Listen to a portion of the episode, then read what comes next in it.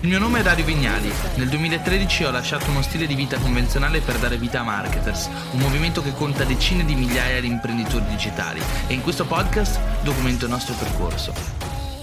Ciao ragazzi, benvenuti in questo nuovo video e sono qua con Luca Mazzucchelli. Grande Dario. Eh, io aspettavo da una vita di Un fare questo piacere, video con ma te. anch'io, veramente. 3, guarda. 4 anni? 5 anni che ci conosciamo, non lo so, È non so, vero, sono tantissimi, vero, dalla nascita vero, di Marketers. Ah, io mi ricordo, mi ricordo la prima volta che ci siamo conosciuti, eravamo un po' su di giri. Su di giri, è una, buona parola questa, al Marketers Meetup a Milano, che era il nostro Mi primo ricordo. meetup, organizzavamo il primo meetup e siamo rimasti in 10-11 Fino alla fine. Venezia fino alla fine, i migliori, e quei 10-11 Fantastico. non me li sono dimenticati. Bello, è stata una bella esperienza, belle emozioni. Oh, e quello era stato il primo evento dal vivo, no? Poi di una crescita pazzesca che hai avuto Per tutto il due, mondo. per tutti e due. Per tutti e due, sì, per sì, tutti e tutti due, perché io alla fine in questi anni che poi non ci, ci incontriamo raramente, È però vero, io ti vero. osservo sempre perché abbiamo tanti amici in comune, perché in realtà abbiamo seguito un percorso simile. Simile, due. è vero, è vero, è vero. E però a me ha sempre affascinato il modo, cioè, da, da un uomo di marketing, io, io mi occupo di marketing, ti aspetti di- che faccia determinate cose, no? Da, Sì. da uno psicologo no. È vero, un po' controintuitivo, Sì, a sorpresa. Quanti psicologi ci sono ora che fanno ciò che fai te? Eh, in effetti sono tanti, sono centinaia e centinaia e io sono stato il primo, un po' Eh, con, esatto. con i pro e contro, no? Della- con la paura di provare a metterti lì, fare il primo video. Sì. Però guarda, eh, voi avete aperto delle strade, delle piste, voi che per primi avete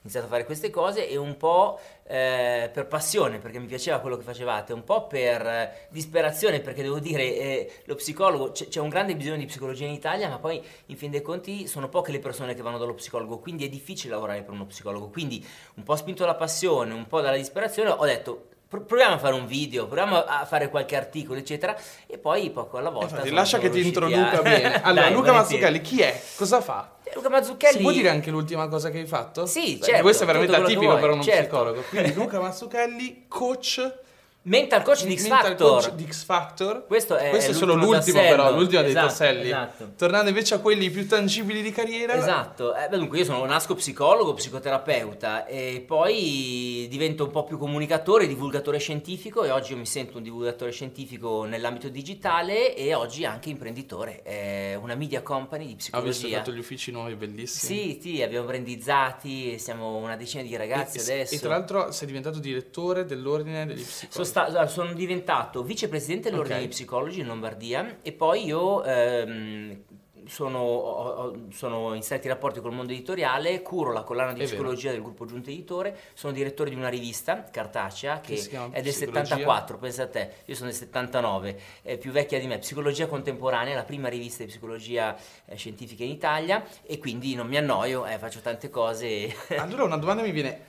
Questi risultati derivano dai video o in contemporanea hai portato avanti le due cose? Quando è che allora- hai raggiunto questi primi grandi risultati? Tutti questi risultati derivano dall'invio di un curriculum. No, non è vero. Il curriculum non serve no, a non niente. dovevo farlo ormai. dire questo.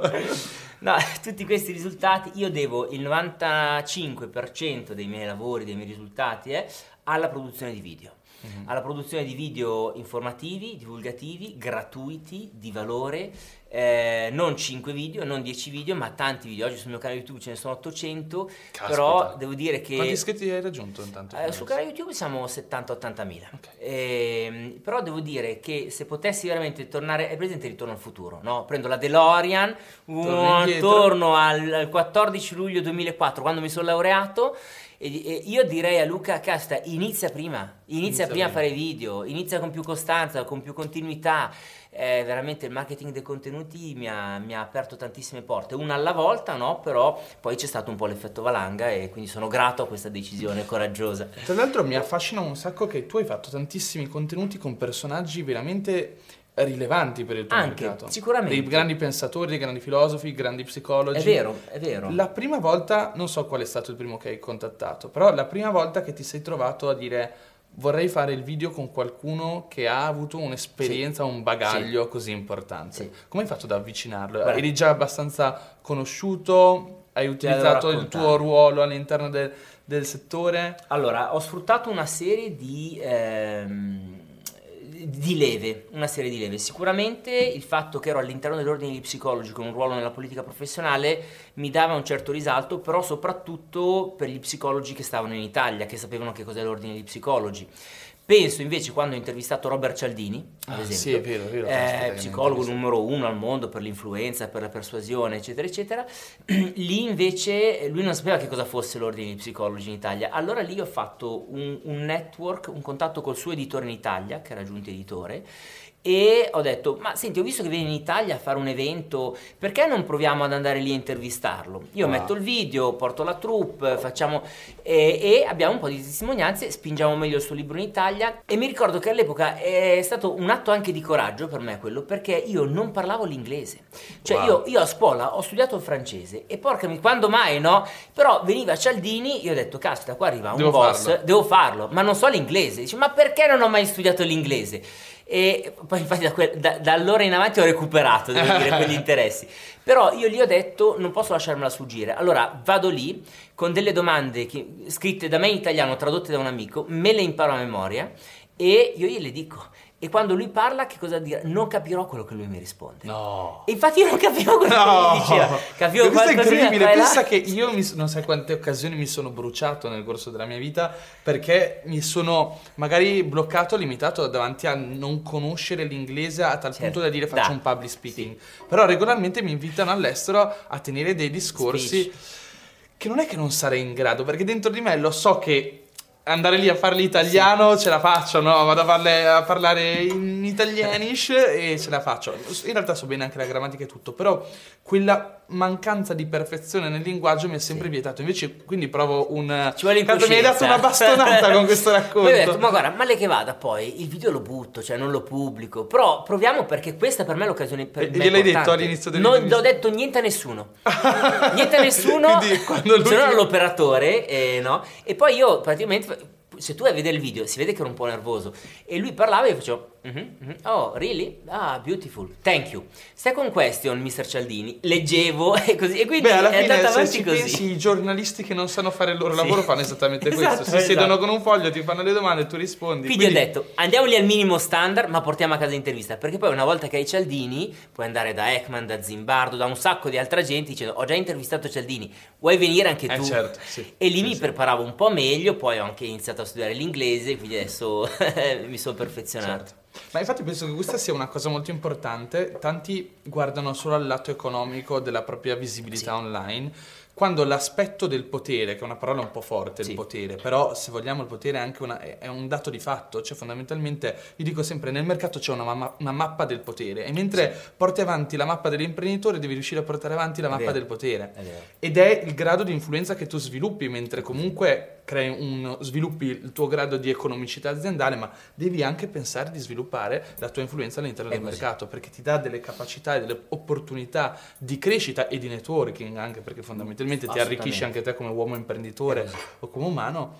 E caspita, tu l'hai portato avanti veramente, veramente bene Eh, nel tuo sì, settore. E io ho capito questo sulla mappa del potere, per usare anche un po' i tuoi termini, ehm, che tu riesci ad avere potere, è un po' un paradosso se vuoi, però tu riesci ad avere potere nella misura in cui dai potere. Certo. Cioè, perché i contenuti di valore che tu fai eh, danno potere alle persone perché sono più consapevoli, riescono ad avviare dei processi di empowerment, riescono a migliorare la loro vita. Cioè, se vuoi guadagnare più soldi, devi far guadagnare più soldi. Se vuoi avere più potere, devi aiutare le persone ad avere più potere. E in questa legge un po' particolare del dare, no? Per avere, io vedo che a me ha aiutato un sacco. In effetti, l'influenza che Chiaro. poi tu hai non la monetizzi con le pubblicità su YouTube, ma rice- arrivi a un certo punto a un punto critico per cui hai un milione di altre possibilità. Sì, sì, sì, sì. E tra l'altro questa cosa qua, no, del, del- del dare, secondo me è anche un'assicurazione. Cioè io ora guardo il canale di Luca e dico, caspita, come, come potrebbe essere possibile ora riniziare a fare il lavoro che lui ha fatto, no? Sì. Quindi non solo ti costruisci un risultato economico perché comunque Sì. genera un risultato, un risultato a livello di influenza del mercato, ma anche un'assicurazione su quello che è stato il tuo percorso. È no? vero, Perché se lavori solo sul prodotto, il prodotto può essere replicato, il servizio può essere replicato, la consulenza può essere replicata. Da fuori uno ha, ha difficoltà a decidere o definire chi è meglio l'uno dell'altro a livello di professionista. Però nessuno può mettere in dubbio che sei colui che ha sviluppato più contenuti in assoluto. Sono d'accordo. Nel E- tuo settore. E, e- e quello è il mio tesoro. Eh, quando vedo i miei 800 video su YouTube, quello è il mio tesoro. E poi però penso anche, se c'è un tesoro ancora più profondo, cioè che è la persona che io sono diventato nello sviluppare quegli 800 video. Perché guarda che ti arricchisce interiormente, no? Se dovesse domani YouTube chiudere, togliermi tutti gli 800 video, Instagram, mi chiudono tutti gli account social e devo ripartire da zero, come dici tu, ci serve una buona dose di, sco- di sconforto, però nessuno potrà mai levarmi la persona che io sono diventato ogni giorno nel mettermi lì davanti alla camera, nel vincere quella paura, nel cercare la parola giusta, nell'esercitare lo storytelling, nel riuscire a semplificare no, concetti complessi.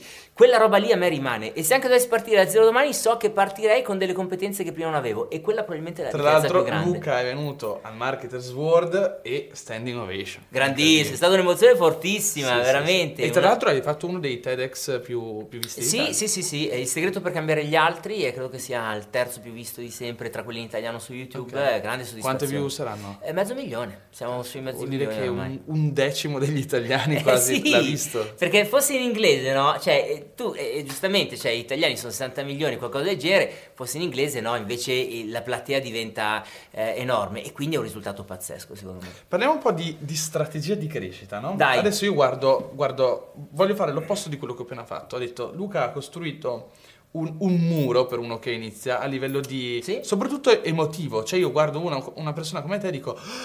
800 video, come, fa, come, posso arrivarci? Anche perché le prime volte è una fatica fare i video, no? Cioè non eh, riesci sì, a parlare, sì, ti blocchi, eh, rinizi. Devi rifare. E anche solo il costo emotivo, i tre costo. giorni prima del fare no. i video, mi ricordo le prime volte che facevo i eh. video, già tre giorni prima un'ansia con la scaletta al testo, la scaletta rileggi, testo, andrà bene incredibile oggi 3-4 video al giorno sì, li puoi fare sì, sì, se, se, ti metti lì. E allora mi immagino una persona guarda il tuo canale e dice: Ma se per, per arrivare numero, a dei numeri del genere devo fare 800 video, 800 video, mi ci vogliono 10 video al mio stato attuale, no? sì. Allora mi chiedo, a livello tu è da anni che carichi su YouTube sì. e ovviamente chi ci sta ascoltando può fare un lavoro completamente diverso dal tuo o comunque lavorare certo. in mercati completamente diversi, quindi proprio per persone del genere mi verrebbe da chiederti, hai visto delle differenze di efficacia nella crescita online tra un format e l'altro, tra un'intervista eh, verso una persona piuttosto che un'altra?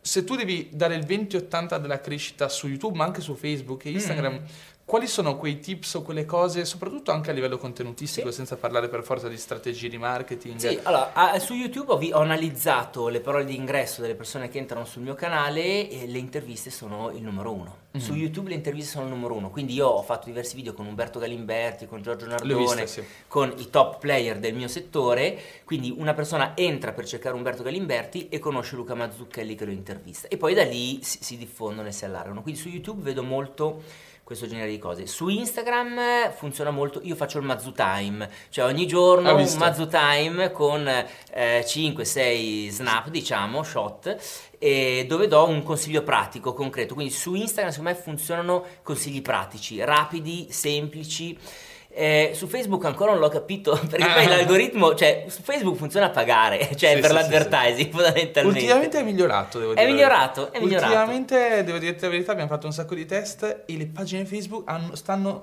subendo una piccola rinascita. Eh, bene, quindi noi siamo lì posizioni pronti, allora adesso ci rimetterò anche un po' l'attenzione. E, e, poi l'altra cosa, ecco, l'altra differenza un po' tra le due piattaforme, Instagram rapido, veloce, breve, su YouTube mi sembra che premino sempre di più anche un po' gli approfondimenti. Sì.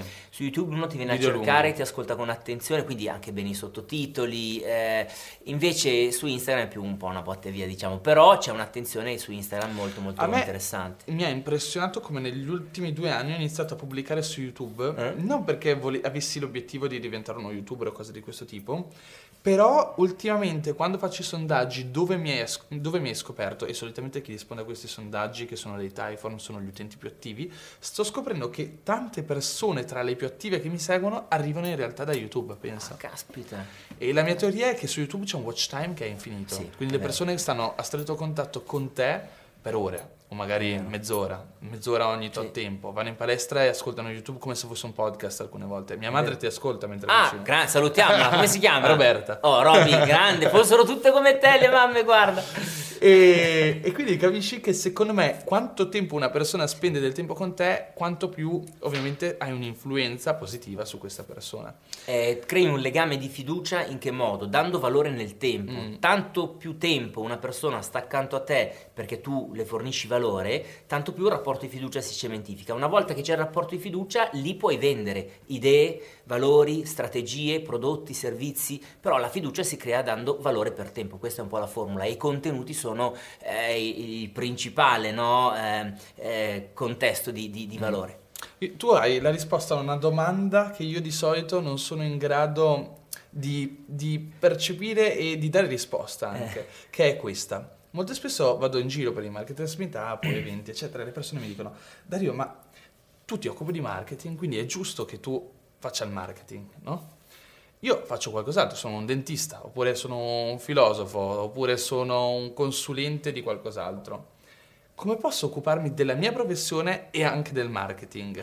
Come certo. hai fatto all'inizio a scontrarti sul fatto che dovevi fare un doppio lavoro fondamentalmente rispetto a me, dovevi lavorare nel tuo ambito e tra l'altro migliorare come psicologo, quindi certo, leggere cose certo, di psicologia certo, e dall'altro punto di vista certo. iniziare a comprendere il marketing. Ah, mio primissimo lavoro da psicologo, 400 euro al mese, 4 anni ci sono stato, in un campo rom, eh, dove, eh, impar- dove sono diventato ricco. Eh, perché in questo campo rom io ho imparato a stare nelle emozioni forti, paura, eh, tristezza, rabbia, impotenza. All'interno di questo lavoro eh, io ho iniziato a ritagliarmi un'ora delle otto dedicate a quel contesto per me e per il mio marketing. Quindi io ho ragionato in un'ottica un po' un per cento, se vogliamo togli, quindi io al dentista di turno direi sacrifica un'ora, rinuncia ai quei 100 euro all'ora, perché io ho un'altra tariffa oraria, però magari se sei un professionista avviato, rinunci un'ora al giorno al tuo business eh, tecnico e inizi a formarti un po' più sulla parte comunicativa, perché è fondamentale. Oggi la comunicazione eh, ti dice se una persona è viva o morta, se parla o non parla, se una professione è viva o morta e tu devi imparare a comunicare. Quindi, eh, ora poi non dico che tu devi imparare al 100% tutte le strategie Chiaro. di marketing, però un'ora al giorno per iniziare a costruire la tua competenza di marketing e comunicativa. Dopo che capisci è anche più facile delegare e tu puoi decidere se nella vita vuoi fare l'imprenditore, Questo vuoi lo fare il tecnico. Io lo dico sempre, non puoi delegare se non capisci quello che no, stai No, no, se no non funziona. Non significa, non significa, saperlo fare, ma significa almeno conoscerlo. Comprenderlo, comprenderlo, mm. conoscerlo, perché così puoi anche valutare. Quindi tu poi devi decidere, no? se vuoi fare il tecnico e basta tutta la vita, allora continui a stare lì con le mani nella bocca dei pazienti, però ehm, devi pagare eh, un'agenzia che ti cura questa cosa, ma sempre comunque con un minimo di competenze il mio iter mi ha portato poi ad appassionarmi talmente tanto alle strategie comunicative che io ad oggi non ricevo pazienti. Ho uno studio clinico dove i miei collaboratori portano avanti, ma io ne ricevo molti pochi, giusto un po' anche per l'allenamento, per la curiosità, per avere un po' il posto della situazione. Però io mi occupo principalmente di, ecco, a me accende la comunicazione oggi, no? E quindi poi le strade, insomma, non sono mai così lineari. Mi iscrivo a psicologia per fare lo psicologo o mi iscrivo a legge per fare l'avvocato. Certo. E, e, questo e è anche il bello della vita, no? Dove che... porta la vita. Invece, una cosa sempre che mi ha incuriosito. ecco, in che misura tu hai fatto all'inizio l'operativo e in che misura non l'hai fatto? Cioè, nel senso, ci sono, quando tu cerchi di ampliare il tuo personal brand, sì. il tuo personaggio virtuale online, ci sono tante cose che puoi fare. Tu ne hai fatte tante. Sì. Non così tante, però ne hai fatte tante. Sì.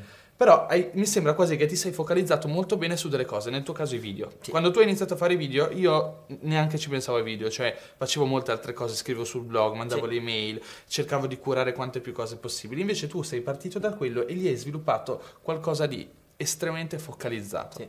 E l'hai fatto veramente bene. Mi chiedo, all'inizio i video li facevi da soli o avevi qualcuno che ti aiutava? Mandavi delle email, hai iniziato a fare email marketing e gestivi te gli strumenti di email marketing? Sì. Sei te che ti sei realizzato il sito o te lo sei fatto realizzare? Come, come funziona? Allora, primo piede online l'ho messo con il sito internet, psicologomilano.it. Dreamweaver, ah. attenzione, eh, video corso su YouTube di Dreamweaver, trovato, e eh, porca miseria, HTML quindi un'ora al giorno. Quindi non è vero che non puoi imparare se non ti appartiene. Poi, non sarà la grafica più figa di questo universo, ma eh, funzionava, no? Eh, 2006 il mio sito internet funzionava. E poi i primi articoli, i primi articoli con, con la mamma che mi li correggeva ancora eh, per, per curiosità. Quello, no, ancora, sai... guarda che hai scritto un post sbagliato. ma la virgola, ma aspetta l'accento.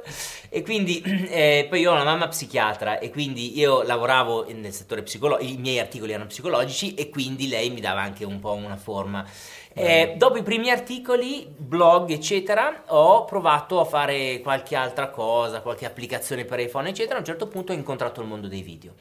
Mondo dei video, eh, sono entrato col, da solo, in prima persona, quindi avevo la, il mio computer fisso con la piccola webcam eh, nella mia sala, che poi era diventata la cameretta dei bambini, col gatto razzo che stava dietro e, e curiosava, io che scrivevo i testi, provavo a ripeterli, eccetera. I primi video li facevo io da solo. Eh, ecco, poi poco alla volta ho, ho, iniziato a delegare la parte di creazione video perché per alcuni giri strani c'era un mio ex collega eh, di lavoro che era diventato videomaker, mi ha detto prova a venire in cantina da me, facciamo dei video, perché è bella questo slancio che stai avendo, non lo fa nessuno, possono venire un po' meglio, un po' più professionali. Nella mia cantina. Nella sua cantina. Guarda, noi abbiamo affittato una villa a Barcellona, alla fine abbiamo registrato... In cantina. In, no, no. in garage. in garage, esatto. E mi ricordo che c'era questo terrario con dentro un'iguana che mangiava i topolini. Mentre io ero lì che dicevo, oggi abbiamo i quattro suggerimenti per eh, sconfiggere la, la depressione. E, e, quindi ecco lì ho capito che delegare quella roba lì eh, mi faceva avere un effetto video molto più potente, sì. molto più ingaggiante. E quindi ho detto deleghiamola. E, e, la mia strategia di creazione video non è stata quella come Montemagno, Monti fa un video al giorno, no? ha lì tutto il set eccetera. Eh, io agli esordi invece prendevo eh, tre giorni al mese questo ragazzo, che, due o tre giorni al mese, che veniva da me in ufficio, io eh, i restanti 27 giorni del mese scrivevo i testi lui veniva da me e in questi due giorni io registravo 20 video. Uh-huh. E poi questi 20 video li pubblicavo poco alla volta nel mio palinsesto editoriale. Ad oggi invece ho una postazione un po' mia fissa nei miei uffici eh, che con tre clic eh, è, in rec, io mi siedo, dico le mie cose, tolgo la memory card, la do a, al montatore e, e poi... E il montatore è assunto a lavorare in ufficio con te? No, è un, è un, freelance, okay. poi il montatore monta, poi ci arriva il video, poi ci sono quelli del Mazzu Team che eh, fanno i sottotitoli, lo mettono nel palinsesto, eh, estraggono le clip per Instagram, eccetera, eccetera, eccetera, e si, si avvia la macchina. Quanti siete ora nel Mazzu Siamo una decina, ah. decina, tutti forti, bella gente, imparo un sacco da loro loro, tutti più giovani di me ovviamente perché il mondo digital è loro, io ormai sono vecchio, 40 anni. E... Però sembri giovanissimo, te lo diranno tutti. Sì, sì, sì, i figli tengono giovani e danno energie, dai.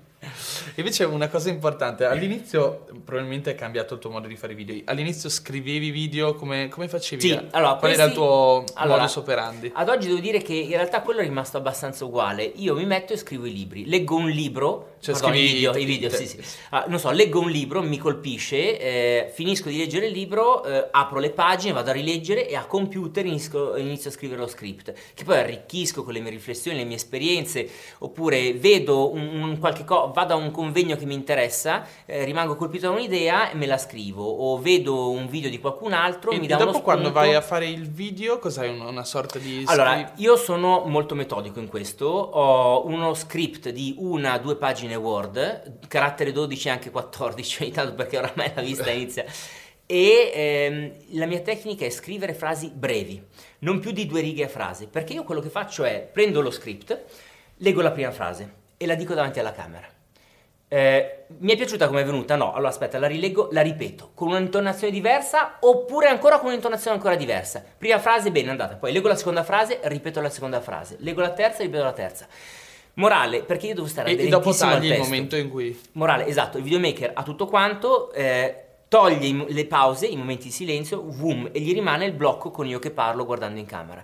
In questo modo per la mia professione le parole sono importanti e devo cercare di essere il più aderente possibile al testo, che poi non c'è mai un'aderenza al 100%, però l'80% di quello che dico io l'ho già scritto e vado a ripeterlo minuziosamente. Sì, ha un'attenzione alle parole. Per, per, me, in questo campo, per me... E poi quello che tu impari in realtà è anche poi, cioè se sei molto preciso lì, quando parli in pubblico, eh, quelle robe lì ti rimangono anche un po' più dentro, no? E puoi essere anche un po' più, andare un po' più a braccio, perché hai dei eh, capisaldi interiori che ti sono dati da questa precisione anche nel creare i testi che poi ti porti dietro. Chiaro. Ecco, una cosa che non traspare secondo me della tua figura è che proprio adesso mi hai detto siamo in 10 nel Mazzu Team, mm. sei diventato un imprenditore a tutti gli effetti. Sì, a tutti gli effetti.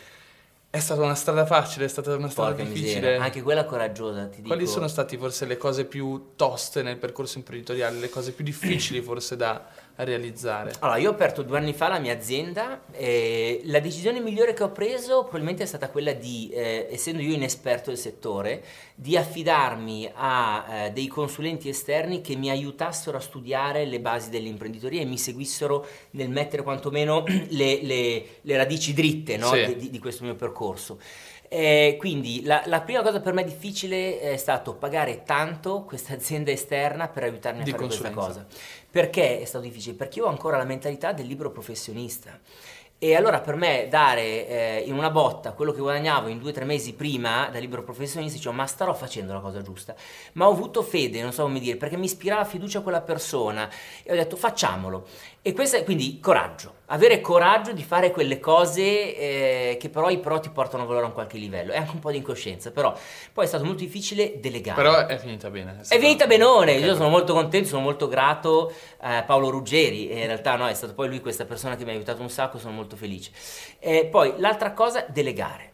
Eh, quando sei libero professionista, one man show, che fai tutto dall'HTML di Dreamweaver ai sottotitoli dei video. Sì, e magari cioè, sei anche un po' perfezionista. Beh, esatto, e nessuno lo sa fare bene come me. Che sai, magari è vero, magari invece no. Però se uno lo sa fare al 70% della qualità con la sì. quale la fai tu, va benone, va benone, poi migliorerà nel tempo. Poi dico sempre, in realtà non è che sei perfezionista, è che la, la, cioè, diciamo, è, ogge- è, soggettivo. In è realtà, soggettivo. La, diciamo, è il gusto estetico, molte di queste cose sono soggettive. Quindi tu dici, non è bello come per piace me. a me, ma in realtà non è bello per Può me. andare cioè, benissimo agli altri. Esatto. ecco, e quindi delegare è stata un'altra cosa importante che, che mi ha messo in difficoltà. Poi eh, assumere, la prima assunzione per me, perché sai, è un impegno no? sul futuro, è, qua, strutture flessibili, eh, oppure un'altra cosa, scegliere le persone giuste.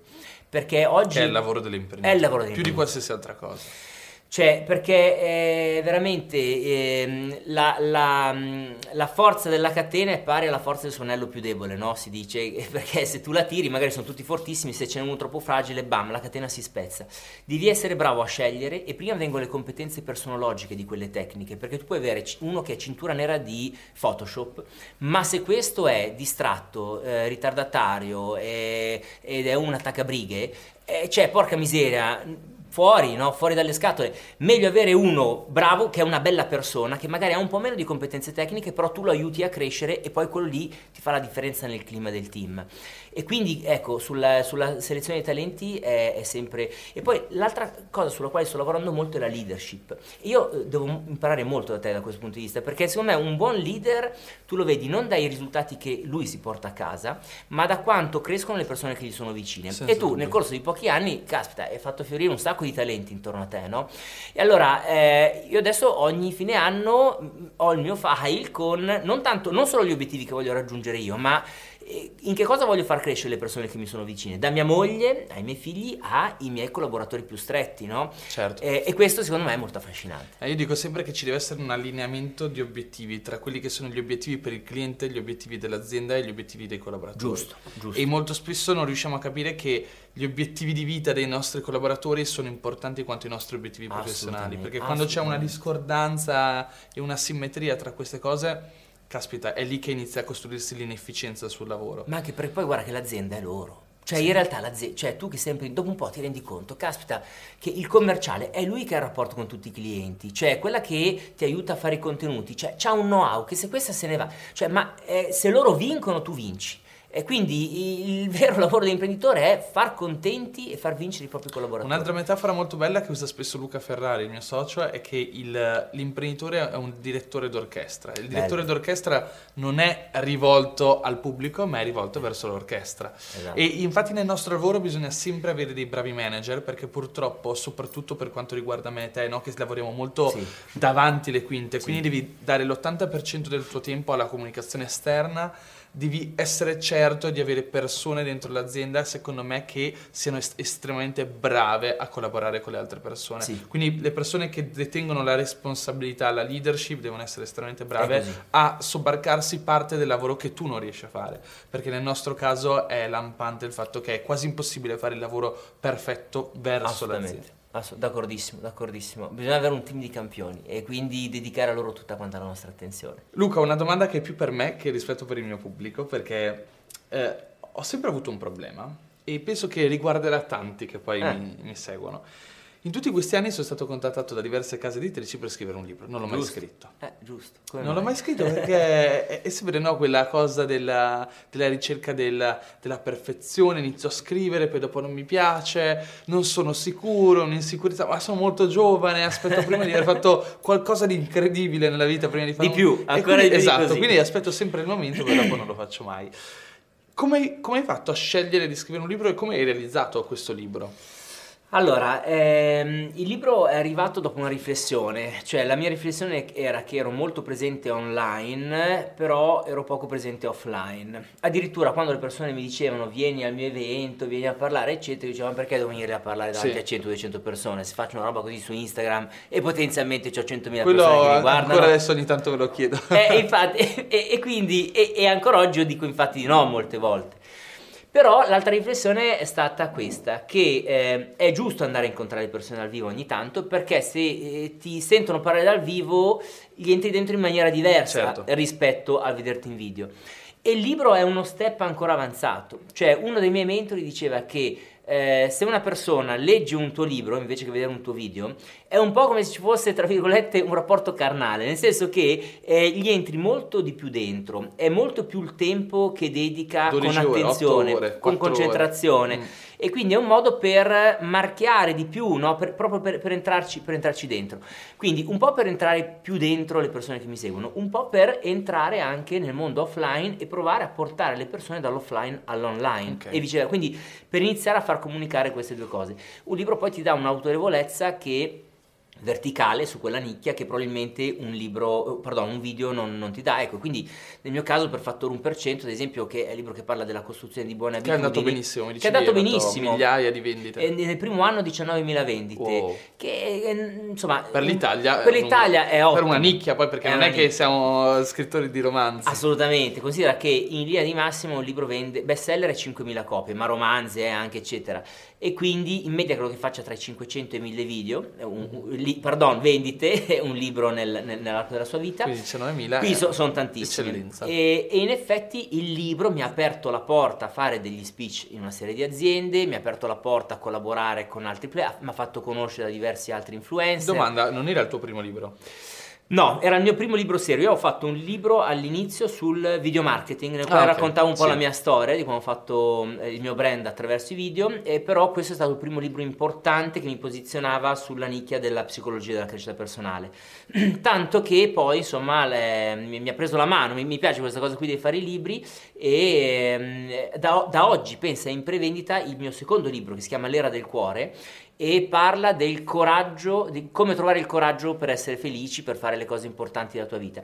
Questo per dire che ehm, è, è- è giusto fare video e poi è un viaggio anche per te di Libri. trasformazione. Ah, Ma qua ragazzi è un lapsus, eh, perché probabilmente libro video, cioè perché io vivo oramai su questi due binari.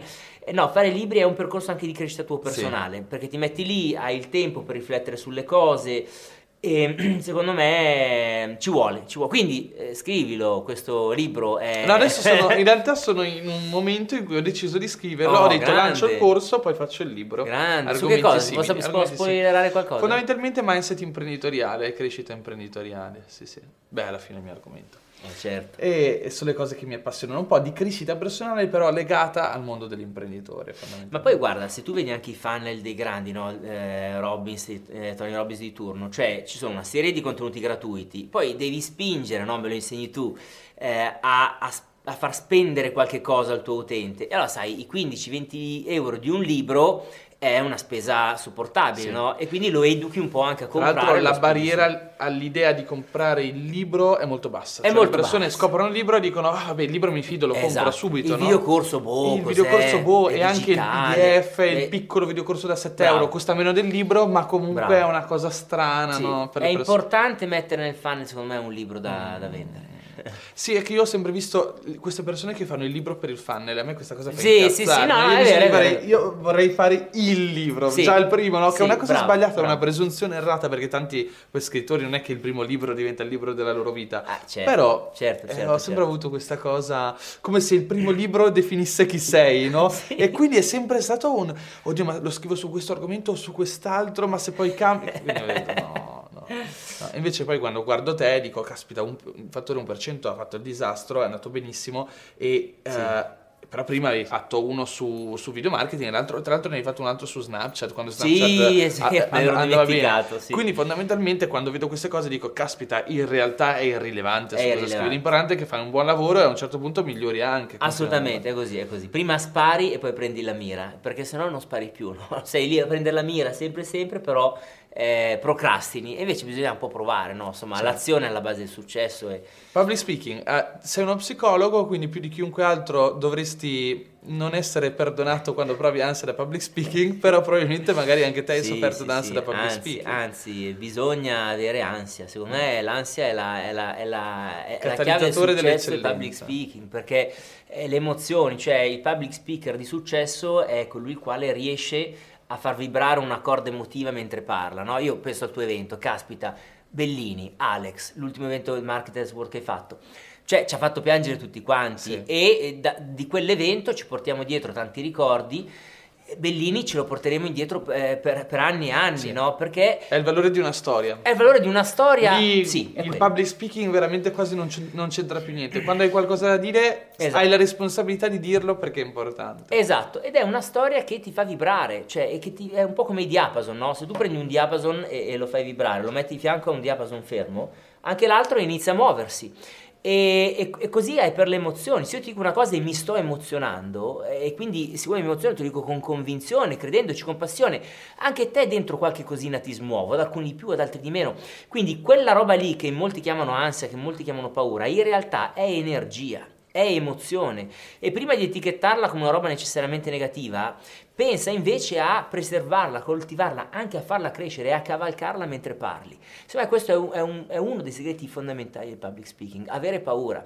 I grandi attori eh, devono eh, provare delle emozioni prima sì, di andare sul palco, sì. se no non riescono a stendere nessuno, no? No, ma alla fine, guarda, avendo avuto in passato molta ansia da public speaking, ho letto tutti i libri possibili e immaginabili su public speaking E se c'è una cosa di cui tutti sono in, diciamo, in comune accordo è che l'ansia, se sei bravo, non ti passerà mai. Cioè sì. ti si abbassa il livello minimo di ansia, cioè nel senso agli inizi veramente la, la, vivi male più che altro, non è solo l'ansia, la vivi male. Dopodiché sì. sai che stai andando a fare una cosa che sei in grado di fare, che l'hai già fatto, che hai qualcosa da dire perché l'hai detto più volte e comunque vai proprio con la missione del dire qualcosa, però l'ansia ti rimane. Però l'ansia lo stress positivo è comunque un catalizzatore di eccellenza. Io le mie migliori performance le faccio davanti a grandi pubblici perché mi mettono un po' d'ansia. Mm-hmm. Eh, al, al Words è andata bene per sì, sì. Quanta gente è che hai messo in aula? 1700. Cioè, fischia ragazzi. Quindi cioè, tu vedi l'impatto e, wow. e io sono contento quando ho paura di salire perché so che andrà bene. Invece, sai, in altri casi metto il pilota automatico perché magari sono platee piccole o argomenti che so oramai a menadito, sì. va bene, eh? però cioè, da, da, 0 a 100 punti magari ne porto a casa 70, 80 e invece le performance migliori vengono fuori davanti alle grandi ah, penso emozioni. che l'ansia, la paura, l'incertezza siano un indicatore del fatto che stai facendo qualcosa per crescere. Esatto, e, e che ti interessa, che per te ha significato e quindi è la strada giusta, segui l'ansia, segui la mm. paura mm. che si trasforma in coraggio. Sì.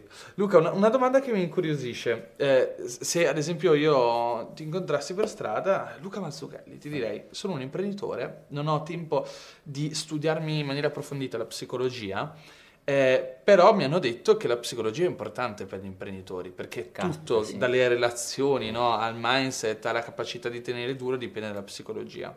Ho già comprato il tuo libro Fattore 1%, quali altri libri mi consigli come imprenditore? Cioè, oppure anche autori? Bello, bello. bello.